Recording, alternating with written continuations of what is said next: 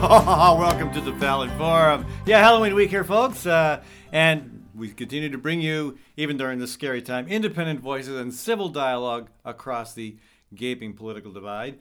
I'm Ed Fallon, your host. I'm not as scary in person as I am on the radio. Uh, we're coming to you from the heart of America's heartland, Des Moines, Iowa, also known as the cultural and culinary crossroads of America. If you like what we do, we could sure use your help, folks. Uh, you can visit the uh, Fallon Forum website. We got a donations page there. You can um, support us uh, once monthly. If you're a business or a nonprofit, you can also consider becoming a sponsor. And uh, speaking of sponsors, thanks to Gateway Market and Cafe, that's Des Moines' locally owned and specialty food store. Uh, Gateway's Cafe open for dine-in, carry-out, and delivery service seven days a week. Uh, check out Gateway's catering and floral services as well. That's Gateway Market and Cafe. Uh, thanks also to Architecture by Synthesis. Uh, owner Mark Clipsham says no matter how you plan or renovate your project, uh, use the most energy efficient methods, methods you can afford and the greenest, longest lasting materials available. That's Architecture by Synthesis.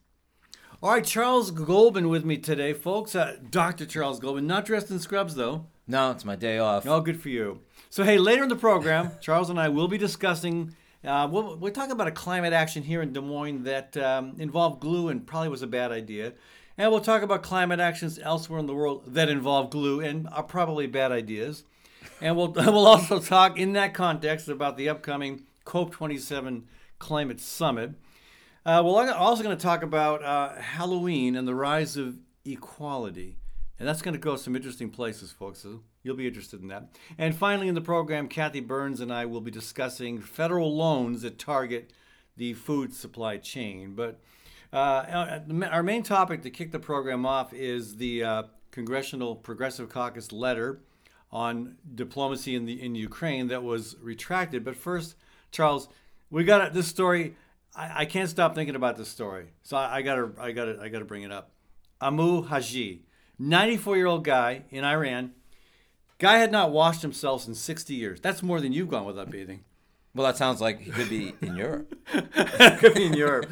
He, he went 60 years without ever washing himself because he believed it would make him ill. So the guy lives in a like a cinder block house uh, in, a, in a rural village in Iran, and then um, the villagers maybe they finally got tired of the stench. I don't know. They finally convinced him to take a bath. Right? He did, and two months later he's dead. And that, I, I assume, Doc, that proves that cleanliness kills.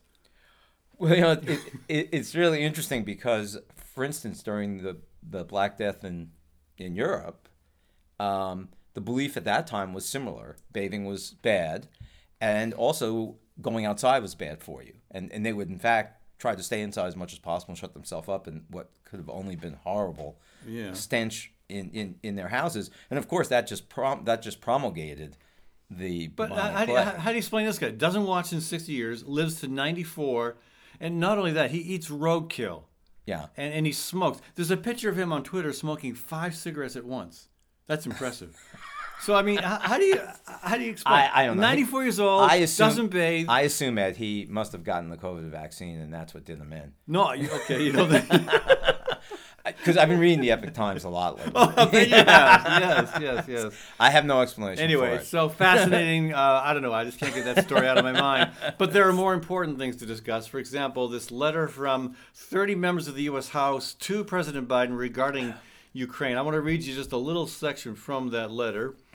Uh, quote, given the destruction created by this war for Ukraine and the world, uh, as well as the risk of catastrophic escalation, meaning nuclear war, we believe it is in the interest of Ukraine, the U.S., and the world to avoid a prolonged conflict. For this reason, we urge you to pair the military and economic support the U.S. has provided to Ukraine with a proactive diplomatic push, redoubling efforts to seek a realistic framework for a ceasefire. We urge you to make vigorous diplomatic efforts in support of a negotiated settlement and ceasefire, engage in direct talks with Russia, explore prospects for a new European security arrangement acceptable to all parties uh, that will allow for a sovereign and independent Ukraine, and in coordination with our Ukrainian partners, seek a rapid end to the conflict and reiterate this goal as America's chief priority. Um, that letter was retracted. Representative Jayapal, in less than two days, had pulled that uh, letter, retracted it, withdrew it completely. Um, I'm uh, okay. I, I'm going to share my opinion later. Charles, you get to start. Okay. So, I mean, you know how I feel about this. I do. Number one, um, really something this puerile couldn't have been, they couldn't have called him on the phone and talked to the president. Really, they needed to send a letter saying this nothing. How is it puerile? It's puerile because it's completely incoherent in terms of the history of this war. All right, so there was a, an agreement for a ceasefire in 2012, 2013. 2015 Minsk II agreement is made, or it's not really made because it's never signed and never enacted, which would have set up a situation in eastern Ukraine that the Ukrainians interpreted to be a plebiscite, allowing basically a certain amount of independent rule in these areas um, underneath a federal kind of system like ours. Uh, You- You're talking about the Donbass region in it- right. No, yeah, that the Donbass region, in Crimea. Crimea, yeah. Yeah, so the Russians interpreted that to mean no, we're going to get to set up a puppet state there. We meaning the U.S. and NATO. No, the Russians. Oh, the Russians, would okay, get see, set up a puppet state, um, and hold elections similar to what they just held recently at the end of, uh, you know, a, a weapon. Right. And um, and actually, at that time, the Russians stated this is in 2015. They they were not really parties to the conflict. That what was really going on in these uh, provinces was an independent action, similar to this. Oh, that that's and that's BS. Of course it is. And and it's similar to the special action that they're claiming this war is, right? They won't even call it a war. And um, that was an agreement that actually did involve all of the NATO countries, particularly France, kind of, you know, was spearheading that effort. And the Russians never would, would sign on. They said they weren't even a party to the conflict. So it's absolutely naive to talk about you're going to negotiate with the Russians directly. And you know, you know, the last time that we ended the war without ever negotiating, allowing the, the, the party that was actually involved, South Vietnam, to be part of the negotiations. Remember how that war ended? Not well. No, Yeah, not very but- well. Not but- very well for the United States either. But I mean, these even Pre- President Biden has conceded that this war will eventually end in diplomacy. And one thing that's different about this situation than previous situations is the existence of what 15,000, 13, somewhere between 13,000 and 15,000 nuclear weapons. And you know, and you you've got. I mean, I don't think Putin is a madman. I think he's evil. Uh, I think he's very clever uh, and very conniving. I don't think he would be beyond using a nuclear weapon. And and of course, we know how we know how this plays out in theory, where you know he, he launches a tactical nuclear weapon somewhere in in Ukraine, maybe a quote dirty bomb. Uh, and, and and then how is NATO? How is the West going to respond? You know, Well, how is that going to be helping negotiations? He doesn't want to negotiate. No, wait. Well, no, no. I, I there, there were there was an attempt to negotiate earlier this year, and uh, I mean Boris Johnson he he paid a surprise visit to the Ukraine, uh, to Kiev, and uh, and basically shut that down. I mean, which I think was NATO's position. Well, it wasn't as very well. hard to shut it down because Right, well- because the Ukrainians said we don't trust him anyway. What wouldn't Well- I mean, he's claiming it's not a war. He's massing troops on your border, and you know, the at the time, it didn't appear that we didn't know what a sham the uh, the Russian military is, right? And it appeared that they would just run over the country and they would lose Well, way more of the country. It doesn't matter how bad the Russian uh, forces might be; they still have a ton of nuclear weapons. They, they, you don't even need a ton of nuclear weapons to be uh, scary in this day and age. No, that's true. I, I understand that, but but what is it you want the Ukrainians to do? What is it the progressives want the Ukrainians to do? Well, again, this is not just a war between Russia and Ukraine at this point. Uh, there are already plenty of others involved. Certainly, the U.S. is involved very deeply. Yeah. And uh, so the U.S. and the world have an interest in what happens in Ukraine. And the sooner this war ends, I mean, the idea that this is a protracted. I mean, the, did, you see, did you see the response in, in Daily Kos, this progressive newspaper? Um, uh, quote, these 30 House progressives are now making common cause with Lauren Boebert, Marjorie Taylor Greene, J.D. Vance, and the rest of the MAGA crowd. You'd think that would give them some pause. Which Ukrainians do these progressives want abandoned to mass murder and rape in their attempt to prop up a flailing Russia? The only way to the only way here's the key sentence. The only way to end this war is to help deliver a decisive Ukrainian victory. That's not that's not going to happen. There's not going to be a decisive victory for anybody in this war, and it's only going to get worse. And, And I- so so- again, it, it- this is just like the Republicans, you know, yelling and screaming about inflation. Nobody ever asks them the question. Stop talking in platitudes. Give us some details. So what is what is it that and this was the time they had to have this discussion? I mean, two weeks before the election. I mean, it's a good thing it doesn't matter because the American people, half of them probably couldn't even point out where Ukraine is. you know, so and the only reason they care about Ukraine is they kind of understand that energy inflation is is is clearly keyed into uh, this war ongoing. I would like to believe that most people care more about Ukraine than just about their. Wha- and what makes you gap. think they do? Uh, I mean, at least half of Americans are voting for a party that's saying specifically their first goal. They're already telling you what they're going to No, do. for different reasons, for different reasons. But you know, I mean, I, I think part of the problem here is this letter from 30 House Democrats showed that there was some common ground with certain Republican leaders who have also been saying, you know, if oh, wait, what, is, what, did, what did McCarthy say? Uh, that if we if, if he's Speaker of the House, they're not going to be sending such huge checks to Ukraine. Uh, Right, And- because well, it's well- part of their narrative. It's part of their narrative that Ukraine is inhe- inherently corrupt. I'm not sure what, by what standard compared to our political system, but that Ukraine is inherently corrupt.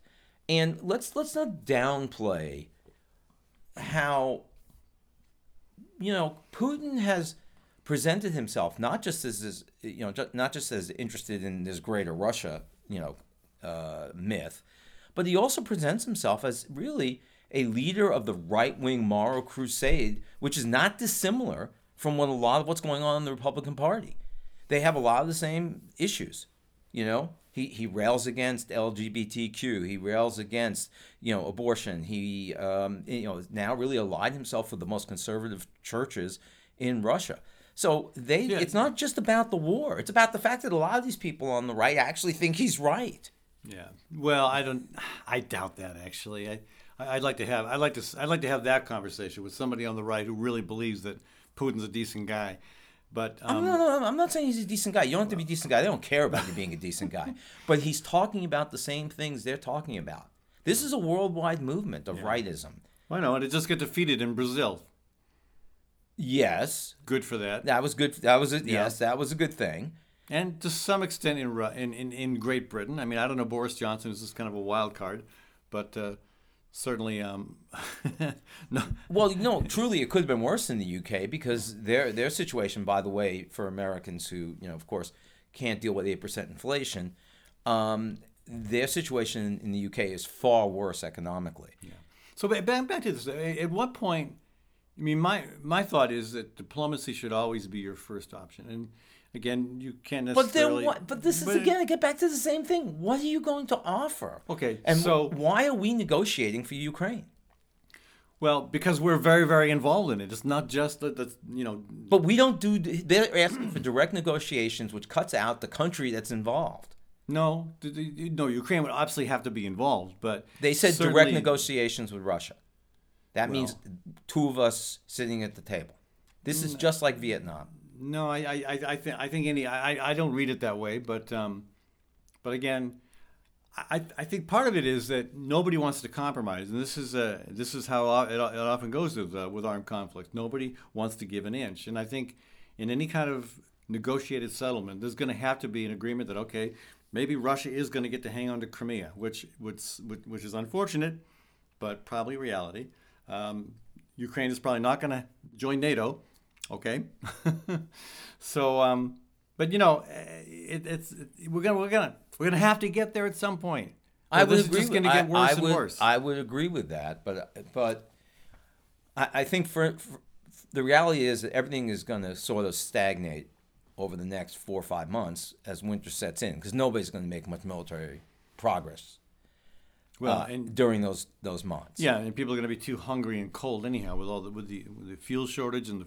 I mean, now Yeah, Russia and, not, and now Russia you know, Russian out the- randomly firing missiles into civilian zones. Well, yeah, and also that's, that's back, backing out of the agreement to let uh, Ukrainian grain be shipped uh, through the Black Sea. I mean, yeah. well, I so mean, again, what do you want the Ukrainians to give away? um, you know, it, that's not for me to decide, but the fact that Well, how are They're- going to get access to the Black Sea again? What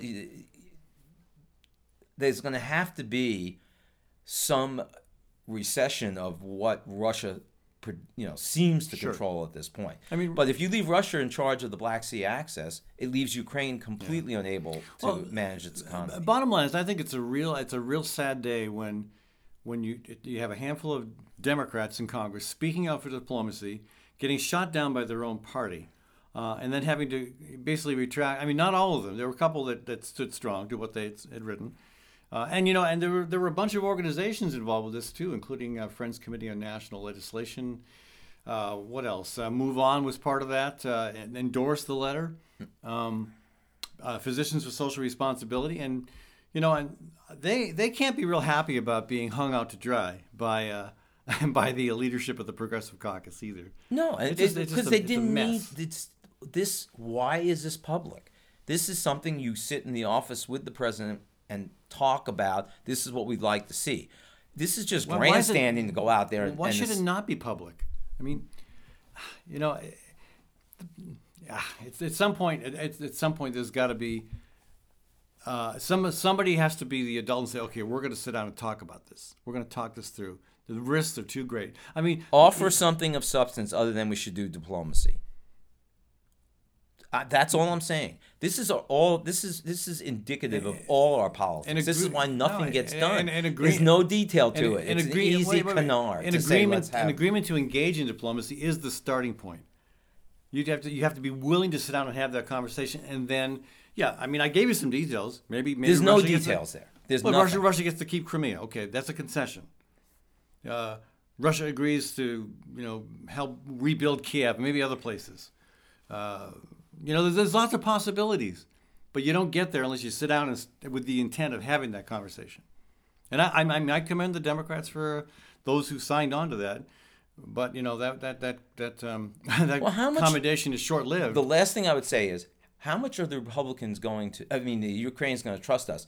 Because we're the ones who talked them out of getting rid of the Russian nukes that they held, well, that was which was a, was 40, a good years ago. Yeah. Yeah, and we told them that that's because we would give them a security agreement that if if the Russians then came back, that we would support them. So we're you know, this is kind of an agreement we made. Otherwise, the Russians wouldn't be able to really say we're going to use nuclear weapons if the Ukrainians had their old nukes. Because although um, maybe they don't work any better than most of what the Russians are obviously using militarily. Oh, I wouldn't count. I wouldn't count on that. Well- we're, we're really good about keeping our agreements, aren't we? Well, we kept, it, you know, but this is the agreement that we made with them. And so, what is your word worth if you're not willing, to, especially having taken away the only deterrent they really had? Yeah. Well, let's move on to something we might Sure. agree on. Uh, we're gonna uh, Ed Fallon with you here, folks. Got to take a short break. Uh, when we come back, Charles and I are going to be talking about uh, glue uh, and the COP27 climate summit. Uh, yeah, what do those things have in common? Back in a minute on the Fallon Forum. Gateway Market and Cafe is Des Moines' locally owned grocery and specialty food store, centrally located at ML King Parkway and Woodland Ave. Enjoy chef crafted prepared foods, artisan baked goods, organic produce, hand cut meats, local and international cheeses, wines, and craft beer. Gateway's Cafe is open for dine in, carry out, and delivery service seven days a week. Stop by or visit gatewaymarket.com for more details. Gateway Market, good food, great community. You're responsible for a lot, and it's easy to become overwhelmed, to feel helpless, even hopeless. What's not so easy is finding your way back to feeling and functioning better. Psychiatrist Dr. David Drake helps individuals and couples throughout Iowa with the convenience and privacy of televideo counseling. Dr. Drake also prescribes medication when needed, and his services are offered on a self pay basis. If you need help, don't delay. Contact Dr. Drake at daviddrakefamilypsychiatry.com. Vibes Kitchen and Bar in downtown Des Moines at the corner of 13th and Walnut serves clever, creative, modern interpretations of American classic bites and drinks. The Vibes team offers great food and customer service in a relaxed and welcoming atmosphere. Vibes is the perfect place for your party or function, and it's got an outdoor patio ideal for hobnobbing with friends and coworkers or for watching your favorite sports team. Learn more at Vibes Kitchen and Bar's Facebook page.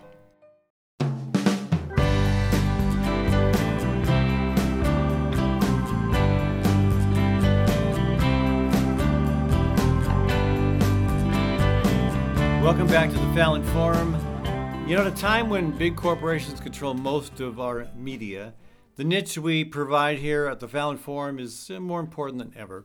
So please uh, support what we do. You can go to the uh, Fallon Forum website, sign up for my weekly blog, donate. Uh, you can become a monthly sponsor. And uh, speaking of sponsors, thanks to psychiatrist Dr. David Drake. If you live in Iowa, wherever you live in Iowa, Dr. Drake can help through the convenience and privacy of televideo counseling offered on a self pay basis. Contact daviddrakefamilypsychiatry.com. Thanks also to Story County Veterinary Clinic, where Dr. Kim Holding has been caring for all creatures, great and small, for over 30 years. Learn more at Story County Veterinary Clinic's Facebook page. All right, so Charles Goldman with me today, folks. Um, I don't know why he keeps coming back. I just, I don't know, Charles. What's wrong with you? Um, so hey, I want we want to we want to Because I'm trying to keep the, the program from devolving into info wars. I thought you were Des Moines' version of Alex Jones. Oh no, I'm sure that person's out there. So no, anyway. So uh, before we talk about the COP27 summit, I mean, I want to lead into that with conversation about appropriate and inappropriate climate actions, actions that are actually effective, actions that might not be effective. The two that come to mind both involve glue, and we'll talk about the more well-known one in a second. But first, just the, the one that happened here in Des Moines.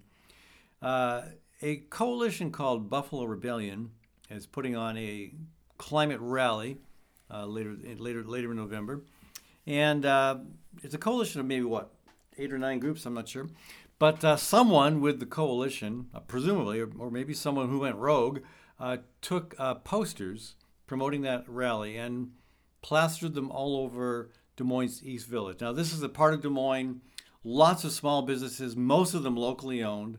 Uh, a lot of those business owners live, you know, right there or nearby.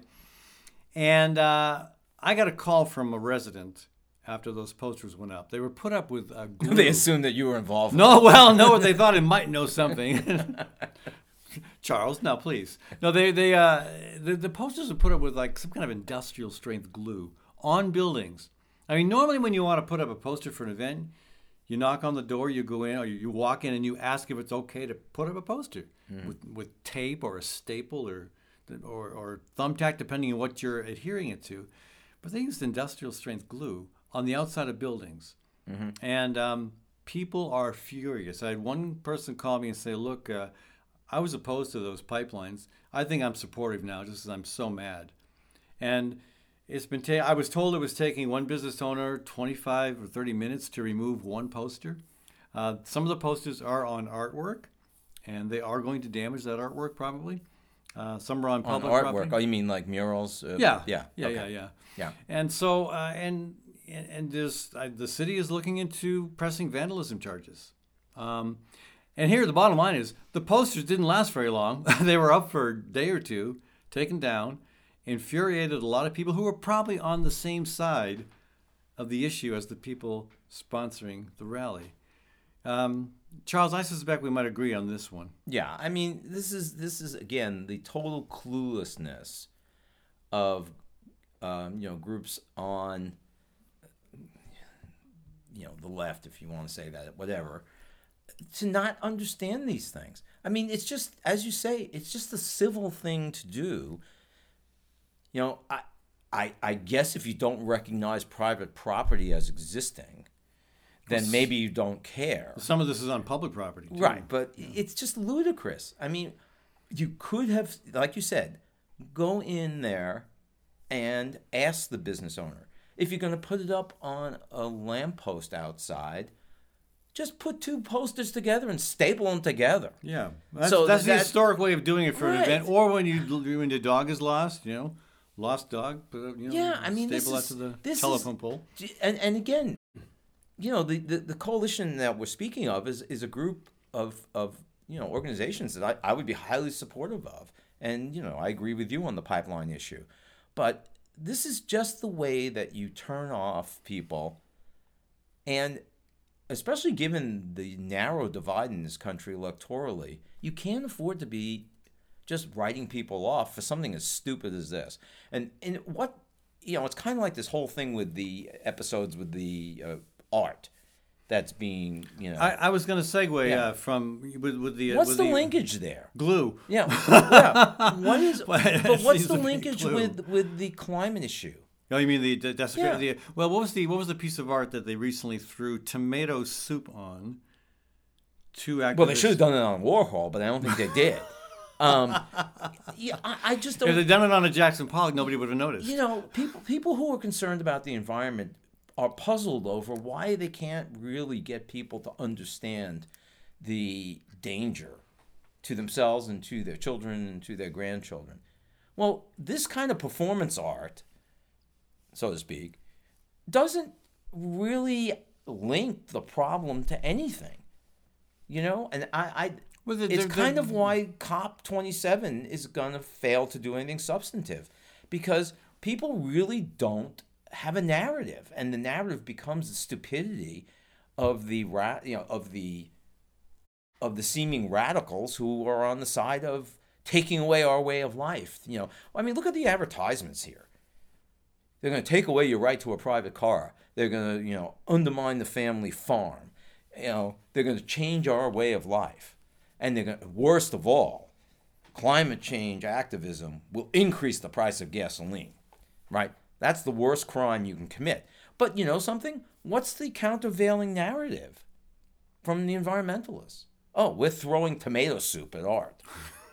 I mean there's just no narrative there. I, I just don't get what people are supposed to get out of that. Yeah. Um, I think it's it, if, uh, it's uh, what's more important, a piece of art or the entire life of the planet. They're trying to get your attention. I mean, I, I Okay. Well, it's something that obviously a lot of people don't care about either way, right? Yeah. I don't see people like storming art museums Yeah. to see the art. I'm guessing that most of the people who uh, who uh, patronize uh, art museums probably are already fairly supportive of, um, of, uh, of climate action, even if they flew to the art gallery in their private jet. Uh, you know, most of the people who don't give a dang about public art uh, or private art, for that matter, or even know who any major artist might be, you know, I, I mean, yeah, you may you go, go to a football game and Do it glue, there. glue yourself or, or right. soccer game and glue yourself to the goalpost and you'll get people really angry. well, that would that would be a bad move. That's correct. Because well, it was- it's, it's been done. Yeah. I mean that's that's that's been done several times in Europe at uh, at at, at, uh, at you know prime soccer matches. But, well, you um, know, and and it's interesting because I have I have the opposite reaction to the activism that occurs, for instance, at football games. I despise the flyovers, and I I'm saying that as a veteran in the Air Force of 23 years. I despise the walking around with the biblical uh, references. like right. what?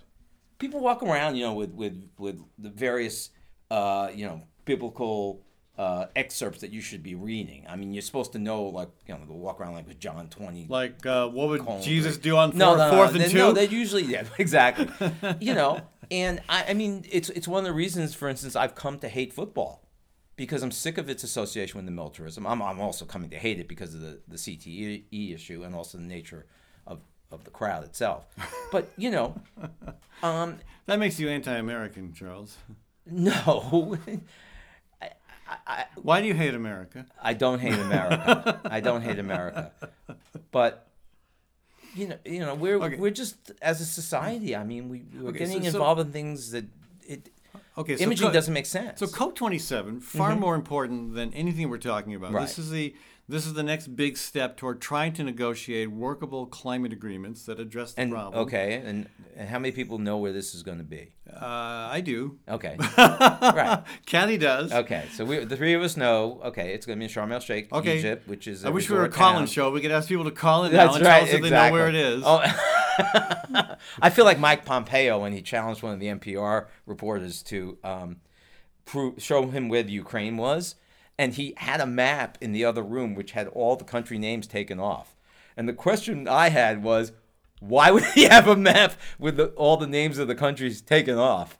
You know, unless it's some kind of like second grade school project. I couldn't figure that out. But anyway, or college level school project. Yeah. so anyway, the uh, yeah the conference is going to be in uh, in, a, in a beach resort town in Egypt. Um, it started this week already, and uh, you know, I it just it's hard to get real excited about it. I mean, no, I, I mean, I would love to be excited about it, but it's hard to think that it's going to produce uh, the kind of results we need. And again, part of the problem is I don't know what the media is like in other countries, but here, yeah, like you said, nobody knows about this, and even if they know about it, they might not even know where it's going to be held, and why there's some controversy to that. But that's another conversation. But the um, you know, I mean, the, the mainstream media isn't paying attention to it. Right. And the, the political leadership is not paying attention to it. And so I, you know, yeah, people don't know about it. I don't blame them for not knowing about it. The institutions that are responsible for uh, the quote news aren't aren't doing it. They, they aren't getting the word out. I, I would say that if you talk to people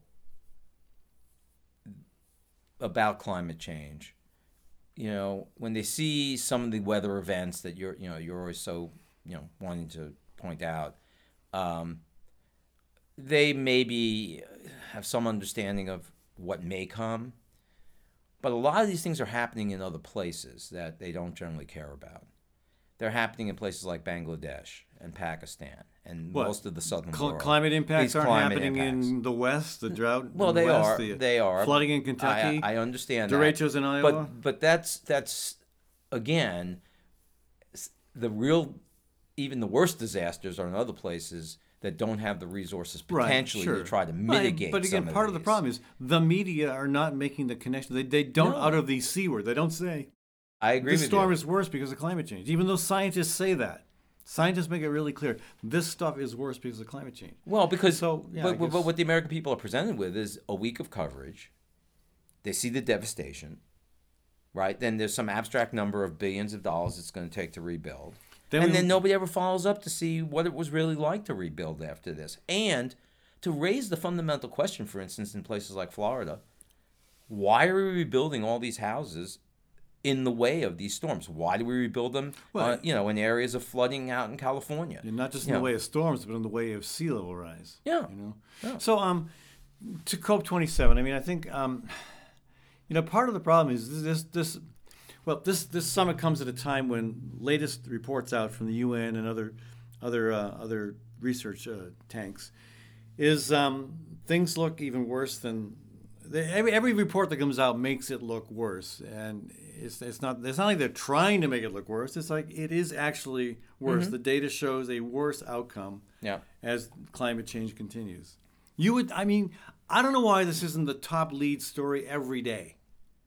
Every day, and you know, maybe if it was, then we might expect Because Trump's more push. interesting. Yeah, well, That's, I mean, it, it's an entertainment business now. yeah. So back, circling back. So maybe, maybe Charles, Yeah. Using glue to get your point across in a climate action is one way to at least get it in the news. I mean, I'll say this, even though there hasn't been a lot of news. And what did these about- people want?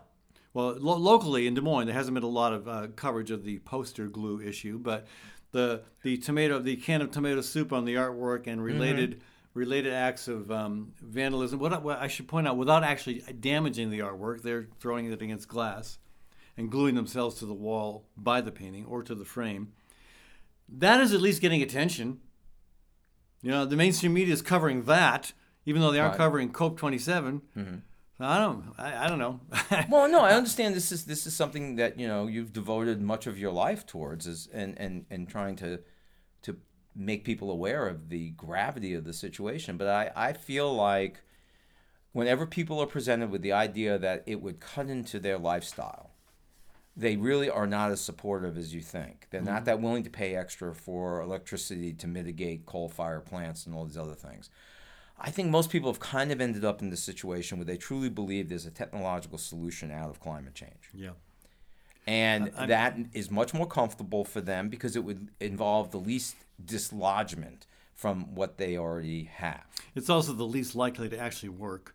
I mean, I, I can't see any any of the proposed uh, tech tech solutions to climate change actually accomplishing the problem. Yeah, some of them even make it worse, like carbon pu- ca- carbon capture pipelines. Yeah, I mean, well, actually make the problem worse. Yes, and and, and it's we need a. You know, I, I guess my feeling about this is, among other things, I wish that being an influencer on social media wasn't a top choice now among you know young people as what they'd like to be with the rest of their lives. I wish the top choice was engineering, you know, because we don't need a lot of people influencing culture. What we need is some people who know how to translate ideas into actuality you know, and instead we're producing a lot of people who don't have anything particularly useful in far as far as mitigating these circumstances hmm. right now. And that's sad. That's the brain drain, among other things, that's occurring, which is that people are not aspiring to do the, to acquire the skills to make a difference for the, such a technological solution, if there is one. Well, we'll have more conversation on COP 27 as it uh, winds. As, Yeah, I'll be interested to see what comes out of it. Yeah, I mean, yeah. Well, uh, hopefully it'll be good news. I, I, but I know uh, you've been sleeping with. You'll be sleeping with a copy of the agreement. no, I sleep with Kathy, and that's it. no copies of the agreement, no stuffed animals, nothing. Anyway, uh, back in a minute, we're going to be talking about Halloween and why I think Charles should dress as a uh, as a uh, fairy princess next time. Gateway Market and Cafe is Des Moines' locally owned grocery and specialty food store. With over 5,000 items to choose from, you can order groceries online, and the Gateway team will bring them to you curbside. It's a convenient way to shop from anywhere and save time. Gateway's Cafe is open for dine in, carry out, and delivery service seven days a week, with catering and floral services also available. Visit gatewaymarket.com for more details. Gateway Market, good food, great community. At Western Optometry, Dr. Joel Westrom and his team provide a variety of services, including comprehensive eye exams, children's eye exams, and LASIK co management. Whether strictly utilitarian or a fashion statement, your comfort and vision are Westrom's primary concern. Dr. Westrom and his staff will work closely with you to determine the best solution for your eyes, prescription, and lifestyle. Services are provided in English and Spanish, and the clinic is open Monday through Friday from 9 a.m. till 5 p.m. and on Saturdays by appointment. That's Western Optometry, located in Des Moines East Village.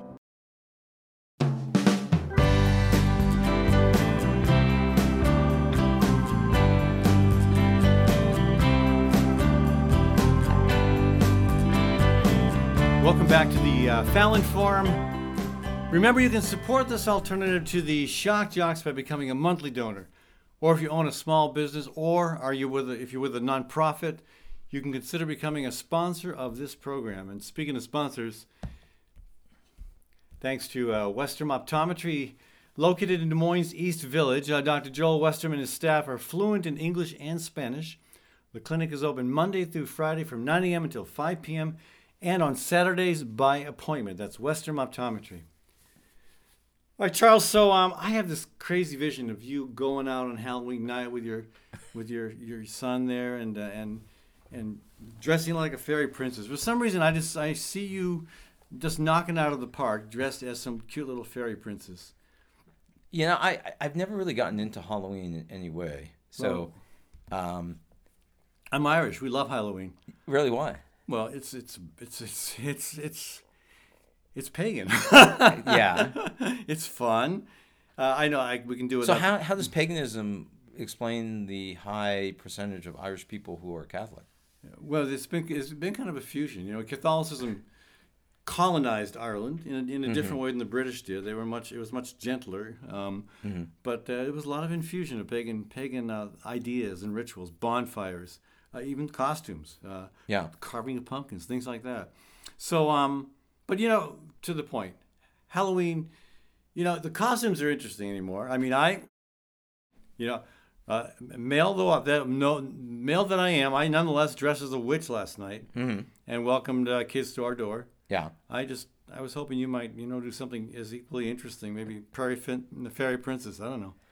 No, I mean when I when I was running a um, residency program out uh, in California uh, within the Air Force, we used to all the attendees used to dress up um, as one time the Spice Girls, one time the you, You dressed like one of the Spice Girls. yeah. I Which was, one were you? I was sporty. um, I actually went to I, I went to an unnamed discount dress place to uh, go buy the dress, and the high heel sneaker was a little bit more of a uh, uh, having a little trouble finding those. Did you fall over a lot once you had them on? No, no, it was pretty funny. I mean, Okay.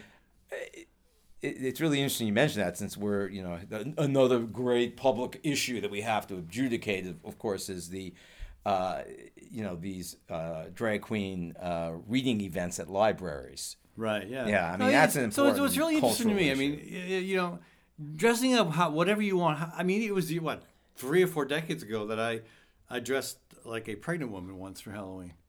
Well i mean know, there's- you can a- do that. you know there's a long tradition even but- back into the 50s when you know america was supposedly great of entertainers who well-known national entertainers who would dress up as Yeah. women But I drag mean, queens men, are you know. now somehow a problem, at least for the political right. You know. Well, when you don't want to talk about the issues, when you just want to throw out catchwords, you know, inflation, uh, gas prices, uh, Crime, grooming, crime, grooming, yeah. crime, yeah, Yeah. crime that's been rising for seven years in the United States, but somehow is only attributable now to the last two years of Democratic control. Well, Joe Biden's to blame for everything, Charles. You know Right. that, right? Right. Well, it, it, it you know gets back to the messaging.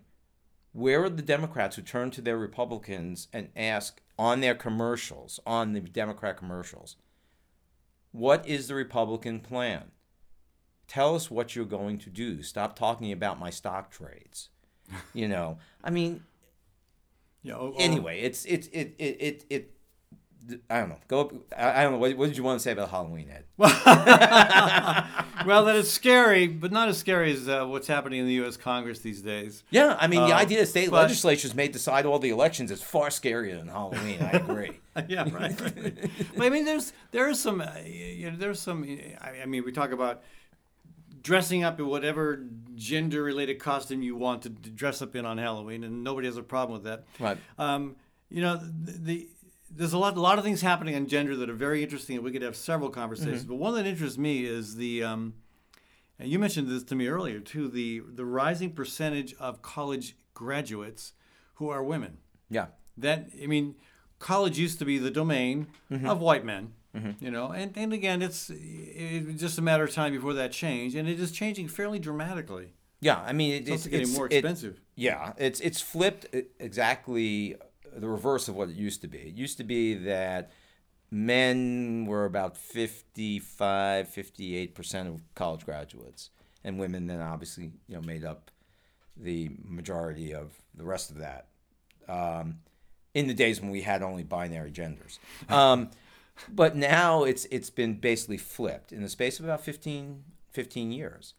And you know, there's two ways of looking at this. There's either that um, the reduction of restraints on women being able to compete equally to get into college and also succeed. in I'd say that's probably a big part of it. Huh? is yeah well that's one way of looking at it the other way of looking at it is what's happened to men which is kind of the narrative that most of the media has lit upon Which is that that structurally there's something where it's it's the fact that we're undermining men by calling their behaviors toxic masculinity that eh, we're we're a a um a, a emasculating culture What does toxic masculinity have to do with a degree in engineering?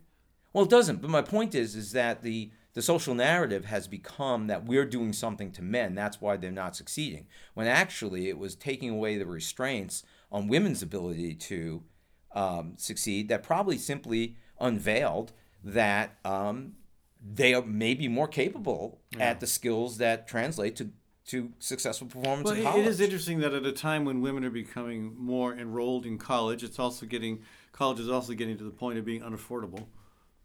Uh, uh, I'm not sure what the point of that is because it has nothing to do with women being there. It's the, the fact that con- that you know colleges and universities have decided that in spite of their supposedly liberal, you know, views, that they're just like every other corporation. You know, they want to make money. They're nonprofits, but they're not really nonprofits. No, yeah, and their expansion. Is, And- look at all the commu- all, all the colleges and university campuses that just keep taking over neighborhoods. Right. you mean- know, that's what they do. And, and, and, and it's been aided by these loan programs, Mm-hmm. which allowed them to just amp up, you know, ramp up their prices because people had these loans available to them. Um, and at the same time, it's really changed the economic equation as to really what is the value of going to college? You know, you could say in the past that the value was you would make more on average. But Well, that and- diminishes when you're carrying, you know, loans into your 20 years later. And maybe it's more valuable for certain professions and certainly, and even for certain constituencies. Maybe it's more valuable for women in terms of well, I guess as a, in terms as of a the validation. Yeah, as a, as a validation of, Yeah. of, of, of, of emerging equality, greater equality, or maybe just call it less inequality. You know, so Mm-hmm. well, you know, and it's it's allowed women because there are certain fields that I think going to college is required either as Sure. part of the hazing protocol to get into these. But according to our governor, you know, you don't really need college if you're going to be a truck driver or a nurse or uh, I can't remember some of the other Well, it's true. you- professions. well, I know she- you, you're bringing the nurse thing up. It's true Yeah, that right. to be a nurse doesn't require it. That there are some two-year degrees that um, allow you to be a nurse, but generally most two years places, college, though. right? Yeah, two year. Most places now are requiring a full BSN in a four-year college degree. Um, they will take nurses, especially now with the crunch in terms of nurses leaving the field. Right. They'll take two-year nurses, but they will then try to subsidize them so that they will go to get a four-year degree, and at the same time, that indentures them to some degree to the hospital or the university system that pays them. You know, but eh, it, but I, I think it's really interesting though because this is this is again a narrative which I don't think the Democrats get, hmm. which is that by by you know sort of putting forth the idea that the professions that result from going to college are the valuable ones, you're denigrating other ones that um, are really the kind of upper echelon of the working class you're supposedly going to stand for. So you're denigrating, you know, the people who come fix your fix your house in various ways. You know, you're denigrating the true workers in some way, and everything is about moving people into professions, much of which is about finance. You know, moving numbers from one side of a computer to another during the day. I'm not sure what the actual economic value of that is, but that's what a lot of people coming out of college do. And so you've separated the professional class from the true working class, which is actually the best thing in terms of the Republicans being able to do what they're doing. Because they say to the professional class, you're like the rich people that we're really here about, right? It's your taxes we're really worried about right? Right. We want to make sure that you, because you're like the uber wealthy, that you're going to get taken care of. That's why the big the big thing about Trump winning in 2016, and I know there are people out there who say he won 2022, but let's just stick with 2016. The big thing about 2016 was the again the cliche was oh it was all like disaffected white males of the working class. No, in fact he won because he won among women of college age you know and so the point is is that that association of moving the professional class into the conservative aspect of our you know political uh, uh, the political economy so to speak um, is the biggest change and the democrats still don't get it. Because to them the path to everything is always go to college. Right. right And now that's become an unaffordable path. Well, not only that, it, it doesn't speak to a lot of people, and it's not because of what Right. Kim Reynolds said, which is it's not fair to other people. No, she she was uh, she was dismissing Biden's plan to help uh, pay off student loans. Right, because it, it's basically a transference of taxes to people who, as you said, Went to college. went to college, and other people who didn't have a chance. But the fact of the matter is, is as I, you know, as we've talked about before, any of these arguments about fairness Yeah. is nonsense. That's a five-year-old argument. I, there's plenty of things I don't want them spending my tax money on either, right? but I don't get to say I'm going to harm somebody else just because. How about subsidizing drug research? we do already do subsidized drug I know, research. I know. That's what I'm We do most I of mean, it. why? Yeah. No, in fact, And- and- most of the research costs for uh, developing a new drug are borne by the taxpayer. Sure, I know not that. borne by That- the that's my point. Yeah. Well, and you look at farm subsidies as well. There are certain crops that you make a lot of money at, and then other Right. things you can grow. and talk about a single distorting penny. Yeah, talk about distorting the market toward unhealthy foods. But here we're way off. Uh, I mean, we've come Yeah. quite a quite a distance from Halloween, and that's okay. Uh, That's fine. Yeah. but uh, yeah, I, I think I think overall the movement toward greater equality. You know, and speaking of equality, and this is a Well, what does that? What does equality have to do with Halloween? That's what I'm. I'm still. No, I at mean, a loss I, I'm just, I'm just, I mean, I mean, it, Halloween has been a tradition for a long time where it doesn't matter whether you're a kid, a boy or a girl, or now an adult male or female going to a party. You can dress up however you want. There's an equality of costume selection involved in Halloween. I mean, I Yeah, just be I'm careful because you know you're going to be photographed, and like when it's 15 years later, they're going to you know photograph, come up with the costume you wore at 16 and say, "See, will I be canceled again? you'll be canceled. Woohoo! You'll be canceled." Right? You know. I, I, I wish I could just keep like a running tally of how many times I've been canceled. I, I, I, I bet I'm ahead of you, Charles. I'm sure. I mean, because I don't care. Well, I, I don't care either, but still, it's a, it's a bit of a badge. You know, honor, it's it's it? funny. I mean, the fact that canceling even matters is, um, I mean, to some degree, obviously, to people's public, perhaps public service, you know, uh, aspirations. It, it reflects a real problem in our in our culture in terms of our children, which is that they're very dependent on what other people think. Yeah. And a lot of cancel culture would be better if you, you know, they can cancel you all you want, and you just say, I don't care. Yeah. you know, fine. yeah, if, if people were more willing to not depend on what other people think, we'd be a lot better off. That reminds me of a line from a, a, a Richard Bach uh, uh, book called, um, uh, oh God, I forget the name of it now. A Richard Bach book. Anyway, Mm-hmm. guy who wrote Jonathan Livingston Seagull. Hey, folks, oh, it's called Illusions, the book called Illusions. But Okay. hey, uh, enough said about that. We got to take a short break. That's definitely enough said about Jonathan Livingston Seagull. That's a great book. Oh, it's pure, come another on. pure book.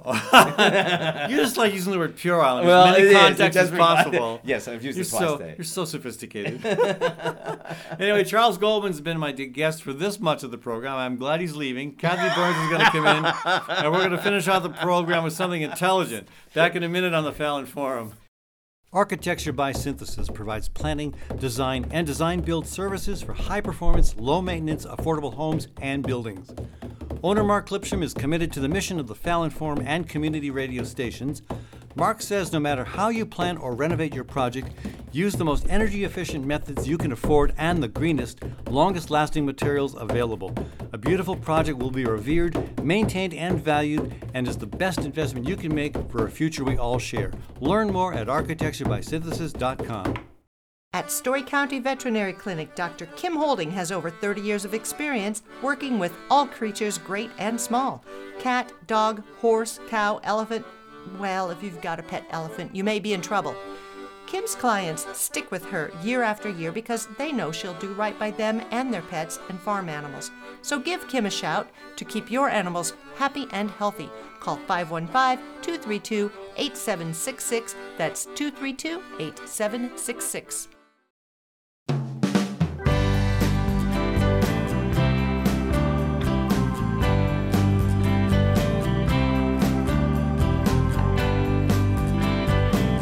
Welcome back to the Fallon Forum. Thanks to our sponsors, including Gateway Market and Cafe, that's Des Moines' locally owned grocery and specialty food store. Gateway's Cafe is open for dine in, carry out, and delivery service seven days a week. Gateway has an excellent local produce selection as well in season, and you can check out their catering and floral services. That's Gateway Market and Cafe. All right, Kathy Byrnes with Birds and Bees Urban Farm with me for our farm and food conversation, and I believe today we're looking at some of the um, the loans that are coming out of the USDA to support certain types of food production operations. Kathy, welcome to the program. Thank you. Uh, yeah, last year, the year before, we had, uh, the year before that, issues with some severe weather, the derecho, and Pandemic, COVID yeah. pandemic, uh, making supply chains uh, really shaky. And people were concerned where they were going to be able to buy food. Uh, where they were going to, you know, meat producers were concerned where where they were going to sell meat, and uh, um, it was just on people's minds a lot. So the U.S. Uh, DA has helped to formulate some federally backed loans to help resolve supply chain issues. And I believe you've been looking into one in particular that uh, had received, uh, how, how much was it? 1.1 million. no, One- 11.1 11 million. 11.1 11.1 million, million, yeah. excuse me. 1.1 million. That's chump change. What are you talking about? That So who got this 11.1 million? Well, it's a Central Iowa egg processing facility in Panora, and that's uh, near to where I grew up. That's 45 minutes from my western Iowa home of Harlan.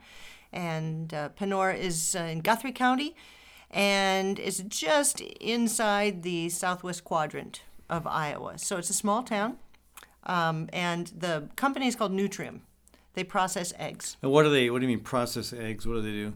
Make make omelets? They turn them into powder. Powder. Okay, they, They pul- turn them- pulverize them. Yeah. Right. So, uh, okay, so that has its benefits, I suppose. Uh, I know that years ago when I was dirt poor and on on U.S. commodities, Mm-hmm. uh, powdered eggs was one of the staples they gave you. Uh, who else uses powdered eggs? Well, the U.S. The U.S. government Okay, sure. for the military. Yeah, yeah, yeah. Right. Okay. In fact, uh, the U.S. military is the largest uh, customer of Nutrium. Okay. So these loans are uh, this this loan to uh, the processing plant in Panora was one of 14 food supply chain or FSC guaranteed loans that have been granted so far by the USDA. They're part of the Build Back Better program. Okay. Um, the other 13 have not yet been announced. Well, that'll be interesting to see who um, is 13, or I thought it was more than that. Like, oh, There are 14 loans that have been awarded, 31 others are pending. okay. But we don't even know who the other 14 are. They're not ready for announcement, according to the USDA. Well, they, they, you know, I used to work in that uh, Sure, business where I you'd guess, make yeah. public announcements. So there. almost a lot of have to 50, sign almost on 50, uh, basically forgivable loans coming out. Um, n- you know, the, so the the the government is making the this program available to banks and other lending uh, businesses, credit unions, etc., in order to allow them to not have to uh, lose money on loaning to So the gov- small processors. So the government is across putting the US. risk on the taxpayers. Correct, and to Uh. the tune of about right now about seven hundred twenty-four million dollars. Yeah, I guess my question is how does this help farmers? This isn't so much about farmers, but about food systems, and so it, agricultural production is listed actually as one of the types of uh, endeavors that is not going to be able to be used for these loans for. Yeah, I'm looking at that list now. Um, rental housing, uh, Not able to use these loans. golf courses, and I, I Good. that's good. I guess you, unless you want to eat the green, um, racetracks and gambling facilities, That's churches, okay. But uh, There are but- others but- on that but, But if you list, if, but- if, this is all about the uh, supply chain, why not do more to invest in in, in, in, in actual farmers? I'm going to guess because issues were identified for very targeted loans. For instance, there was plenty of beef for sale during the pandemic, Sure. but there were not enough processors to get that beef to market. And so Right. a beef processing or a meat processing facility might be one of the, the folks who would be in line for these loans. And they're targeting smaller businesses too.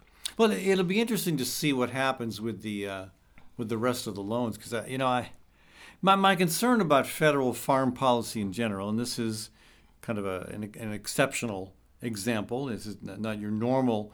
Uh, this is you're not you're not your normal funding stream, but my concern is that generally speaking, it tends to support larger operations. It tends to support processing over production, and it tends to support what they call value added. In this case, case taking a bunch of eggs and reducing them to powder. Uh, you know, Which, I for mean, some purposes, yeah, could I know, be I necessary. know Not for- everybody has refrigeration. Sure, I get that. Um, People don't have the storage space for all those eggs. I get that. So yes, these loans do favor processing over production. However, they also favor smaller operations. For instance, in Panora, that is a town of a thousand people, and the uh, the plant right now employs about thirty people, I believe, and they're going to add about seven jobs Okay. Adding seven jobs because of the uh, 11 million. because they're going to increase their production Yeah. by about fifty percent. Well, that's like uh, over a million bucks per job. That's pretty good. Right. Right now, they're processing about 24 million eggs per year, and they'll be able to add, you know, I- add to that. My, my default position on, on this kind of government intervention in the economy is you have to make a really, really strong case that it's needed. I, I you know, I don't know. I, I'm on the fence on this one. I, I don't. Uh, I'd have to learn more about it. I'm I'm not convinced that it's a good idea, but uh, well, Tom Vilsack says it's a good idea. Tom and I have n- we don't always agree. Well, Tom we have a long history of not agreeing. For people but who a don't of respect. know, yeah, a lot of Tom Vilsack is USDA Secretary of Agriculture. Also, he was Iowa's former governor. And also, he and I got elected to the legislature the same year, so we have we have worked together, and we and we have we certainly have some things in common. And one thing I really respect Vilsack, he's very intelligent, um, but he tends to be much more mainstream in his thinking than I like to be, than Mm-hmm. I'm comfortable being. But I don't know. I, I mean, I, I guess the, to me the verdict's still out on whether this is a good program. I get it though, Kathy. You're saying that not all of us, in all circumstances, can eat fresh eggs. That's right, and and I'm sad about and, that. and I've gone I've gone on camping trips, extended camping trips, where I was really happy to have a bag of powdered eggs. Although I tell you, I have gone on week long camping trips where I actually took um, raw eggs. Powdered eggs aren't always only used to to make into scrambled eggs for people to eat. They are put Sure, into products Um, that yeah. can be baked goods, Well, yeah, etc. on, on trips, we added them to pancakes. So anyway. Yep. yeah, so we'll definitely have to do more on this as we see where these grants go. So anyway, hey, uh, thanks, Kathy, for joining us. You bet. Uh, thanks to our entire production team, which includes Kathy and myself, Ed Fallon, and our trusty squad of Sherry Herdina, Forrest Detterman, and Charles Goldman. Thanks to our local small business partners, including Gateway Market and Cafe, Architecture by Synthesis, Story County Veterinary Clinic, Western Optometry, and Dr. David Drake Family Psychiatry. And thanks also to our nonprofit partners, Bold, Iowa, and Birds and Bees Urban Farm. Remember, your support for this program matters a lot, folks. So go to the Fallon Forum website, learn more about how you can make a difference. Uh, thanks again, and we will be back next week with another hour of cutting edge talk radio.